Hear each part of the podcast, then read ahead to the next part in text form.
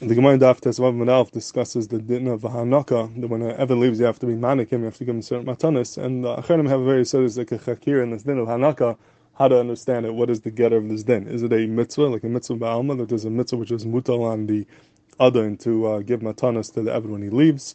Or is it a mamnistik chayv that's become a chayv mamayni, that's become like a shibud that tells mishabin you that you owe him this amount of money when he leaves?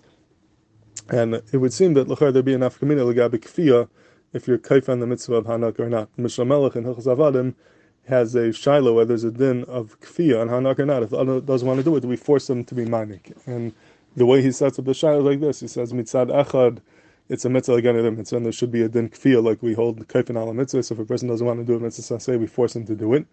But Zak Mishneh Lamelech mitzad sheni, maybe it's a mitzvah asay shemat and schar betzida. The Gemara says in Chulin that every mitzvah where the Torah writes the schar for the mitzvah, there's no din kfiyah. And over here by Hanaka, it says, "Biglal hadavar zay Hashem If you do it, Hashem will give you a bracha. So maybe that's considered matan schar betzida, and therefore there will not be a din of kfiyah. Then he says maybe for some technical reasons it's not considered matan schar betzida, but that seems to be a zikr shaila, whether it's considered a mitzvah saseh is matan schar betzida or not.